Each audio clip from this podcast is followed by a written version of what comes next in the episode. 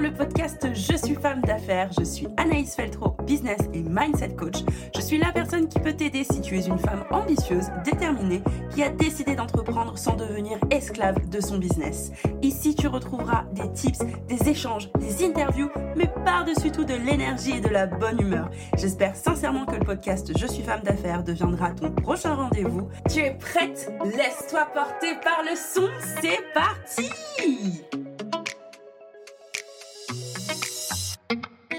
Hello et bienvenue dans ce nouvel épisode du podcast Je suis femme d'affaires. Trop contente de te retrouver ou trop contente que tu découvres le podcast. N'hésite surtout pas d'ailleurs à le partager à toutes les femmes qui en ont besoin, toutes les femmes qui entreprennent, toutes les femmes qui n'ont plus envie d'être esclaves de leur business à travailler vingt heures par jour pour qu'il puisse fonctionner et que peut-être il ne fonctionne même pas en plus. Donc n'hésite surtout pas, vraiment, ce podcast est vraiment fait pour toutes les femmes qui entreprennent ou qui veulent entreprendre dans l'espoir ou en tout cas dans l'objectif de pouvoir être en croissance et de pouvoir construire des entreprises au service de l'humain qui sont rentables, donc qui leur permettent de se rémunérer, de payer leurs charges et de pouvoir investir dans la croissance de leur entreprise tout en gardant du temps pour elles. Aujourd'hui, je vais te parler du fait de te faire accompagner. Je crois qu'il y a cette difficulté dans, le, dans la collectivité humaine qui est de se dire « Ok, en fait, si je me fais accompagner, je redeviens débutante l'espace d'un instant. » Et l'ego peut te dire « Non, non, non, tu n'es pas débutante, toi, tu sais faire. » Soit parce que tu t'es fait coacher il y a quelques années et donc tu considères que tu n'as plus besoin de te faire coacher, soit parce que euh, tu penses que tu as déjà fait le nécessaire pour que ton entreprise fonctionne et que ce n'est plus qu'une question de temps, soit parce que ben, le simple fait de replonger dans l'apprentissage, ça te casse la tête. Parce que tu es peut-être à un niveau d'entrepreneuriat où tu te dis « je suis beaucoup trop avancée pour pouvoir ben, replonger dans un coaching qui reprend tout depuis le début ». Et pourtant, lorsqu'on rencontre un blocage dans son entreprise, il faut toujours tout reprendre du début parce qu'on peut avoir loupé une étape ou on peut avoir pris une direction à un moment donné qui aujourd'hui, du coup, ne fonctionne plus.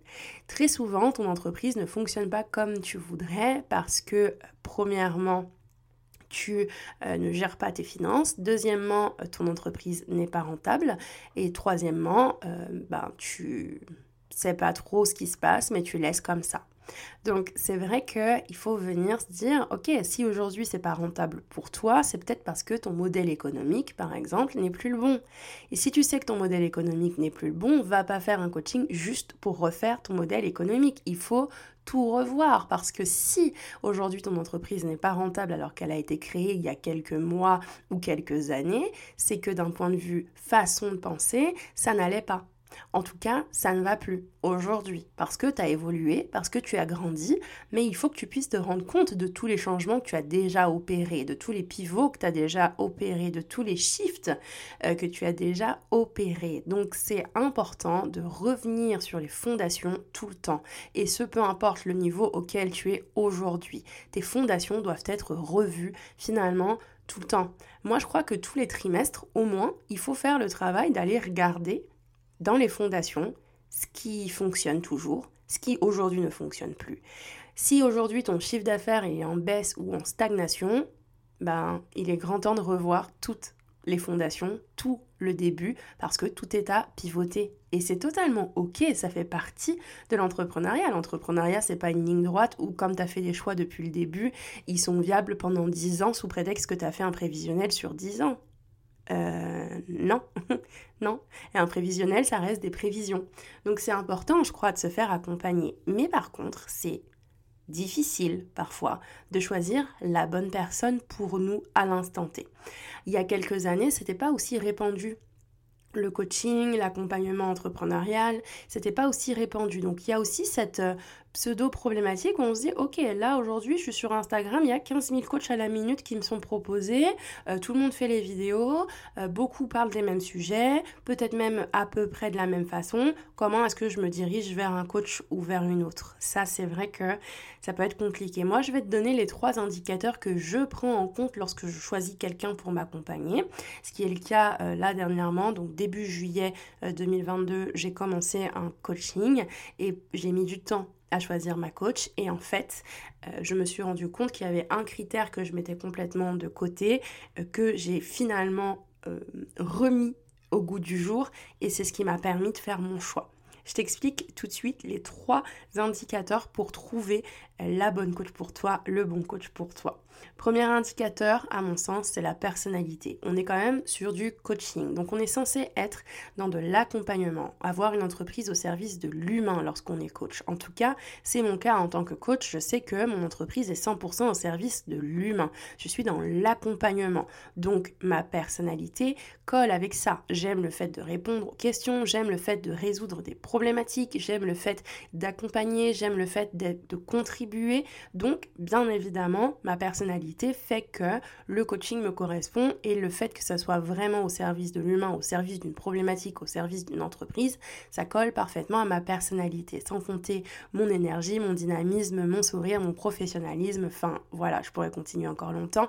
L'idée, c'est pas de me vendre pendant tout le podcast, mais bien et bien de te dire, voilà, le premier point que moi je prends en compte et que je te conseille de prendre en compte, c'est la personnalité. Il faut que ça matche, il faut que ça accroche, il faut que tu te sentes bien, il faut que tu te sentes à l'aise, il faut que tu aies l'impression que voilà, avec ce coach, avec cette personnalité-là, tu sais que c'est ce dont tu as besoin. Et peut-être que ça sera un coach comme moi qui met des coups de pied au cul, mais voilà, ça fait partie de ma personnalité, donc c'est sûr que si t'aimes pas être bousculé, viens pas. Voilà, il y a aussi ces points-là, c'est fait dans la bienveillance, mais j'appuie là où ça fait mal, parce qu'à un moment donné, il faut faire sortir le pu pour guérir, hein.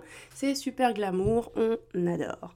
Deuxième point que je te conseille de prendre en compte pour trouver la personne qui va t'accompagner, eh bien, c'est l'expertise. Oui, parce que quelqu'un de très sympa, très dynamique, qui pousse un peu au cul, euh, mais qui, du coup, ne connaît rien à son sujet ou galère dans son sujet, ça peut s'avérer compliqué du coup d'avoir des solutions efficaces. Tu te seras fait un super copain, une super copine, par contre tu n'auras pas bougé d'un point de vue business ou d'un point de vue mindset. Donc l'expertise, elle est quand même importante. Donc comment est-ce que tu peux mesurer l'expertise d'un coach? Ben en fait, regarde son contenu, écoute son contenu, euh, essaye d'être euh, en tout cas le plus active possible sur les réseaux sociaux ou sur en tout cas la plateforme sur laquelle se trouve le plus cette personne-là, et regarde en fait si son contenu te parle, si son contenu te semble euh, viable, et si en tout cas ça résonne pour toi. Et alors ça sera une expertise qui colle avec toi, parce qu'un coach peut être expert dans quelque chose et son contenu ne te parle pas. C'est pas pour autant qu'il est en train de raconter que de la bullshit, c'est juste que ça ne résonne pas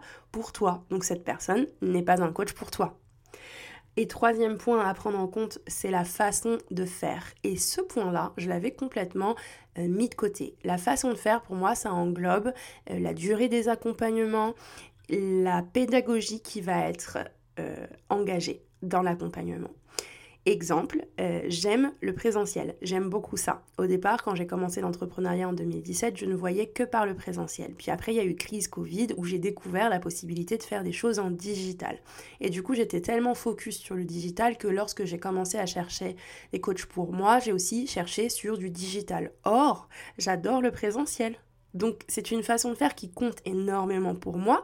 D'ailleurs, c'est pour ça qu'aujourd'hui, je rajoute maintenant euh, dans l'école des femmes d'affaires du présentiel possible, hein, sur des séminaires, sur euh, de l'accompagnement individuel, sur aussi mon programme phare Je suis femme d'affaires. Il y a maintenant du présentiel parce que c'est une façon de faire qui compte énormément pour moi.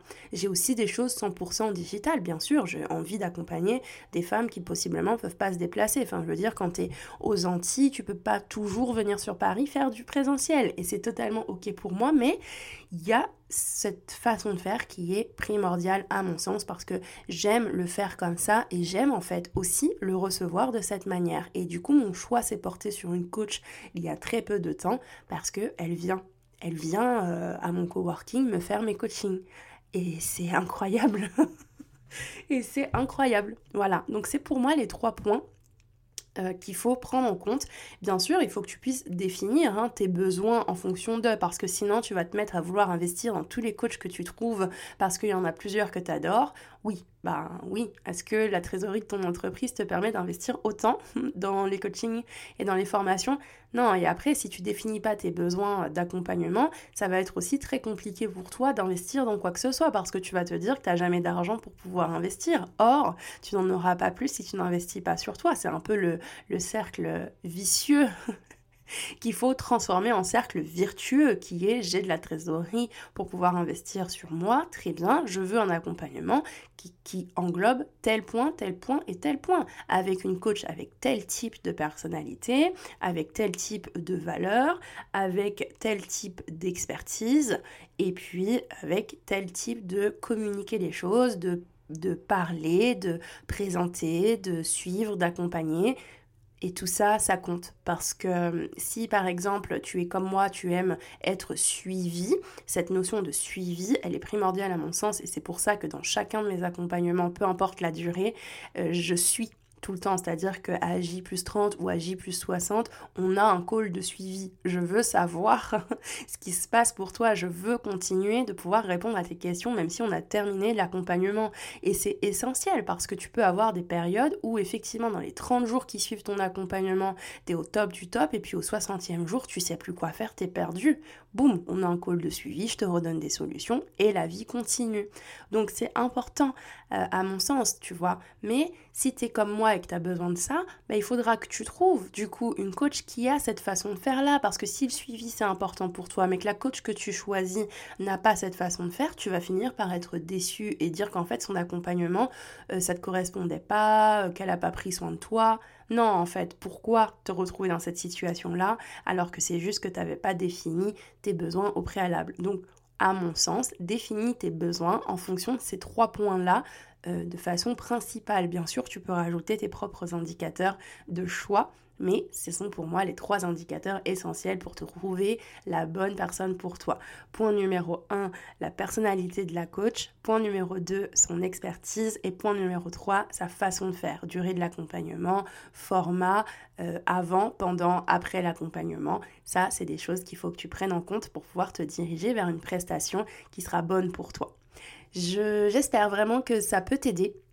Si tu as envie d'être accompagné ou si tu as envie de discuter vraiment de la façon dont moi je peux le faire, n'hésite surtout pas, tu peux réserver un appel clarté, tu vas trouver le lien dans la description de l'épisode. Tu peux aussi réserver directement un coaching offert euh, où là vraiment je te parle... Euh, franco de ta problématique, c'est vraiment un coaching offert. Donc la différence entre l'appel clarté et le coaching offert, c'est que l'appel clarté, c'est vraiment pour te présenter les offres. Donc pour toi, c'est très clair que tu veux travailler avec moi, tu veux juste t'assurer que l'offre que tu as en tête soit bonne pour toi. Et les coachings offerts, c'est vraiment, ok, on se connaît pas, mais tu as envie de voir comment ça se passe avec moi, de voir si je peux t'aider, puis tu as surtout envie d'avoir des solutions pour ta problématique. Et donc tu profites d'une opportunité qui est un coaching offert avec Anaïs Feltro. N'hésite pas, les liens sont dans la description. Tu peux laisser ton avis, tu peux commenter l'épisode, tu peux le partager aussi à toutes les personnes qui en ont besoin.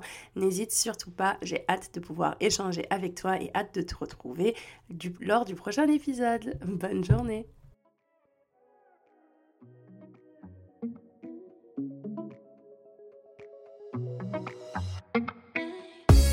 Hey, hey, hey! J'espère que l'épisode t'a plu et a peut-être même résonné en toi.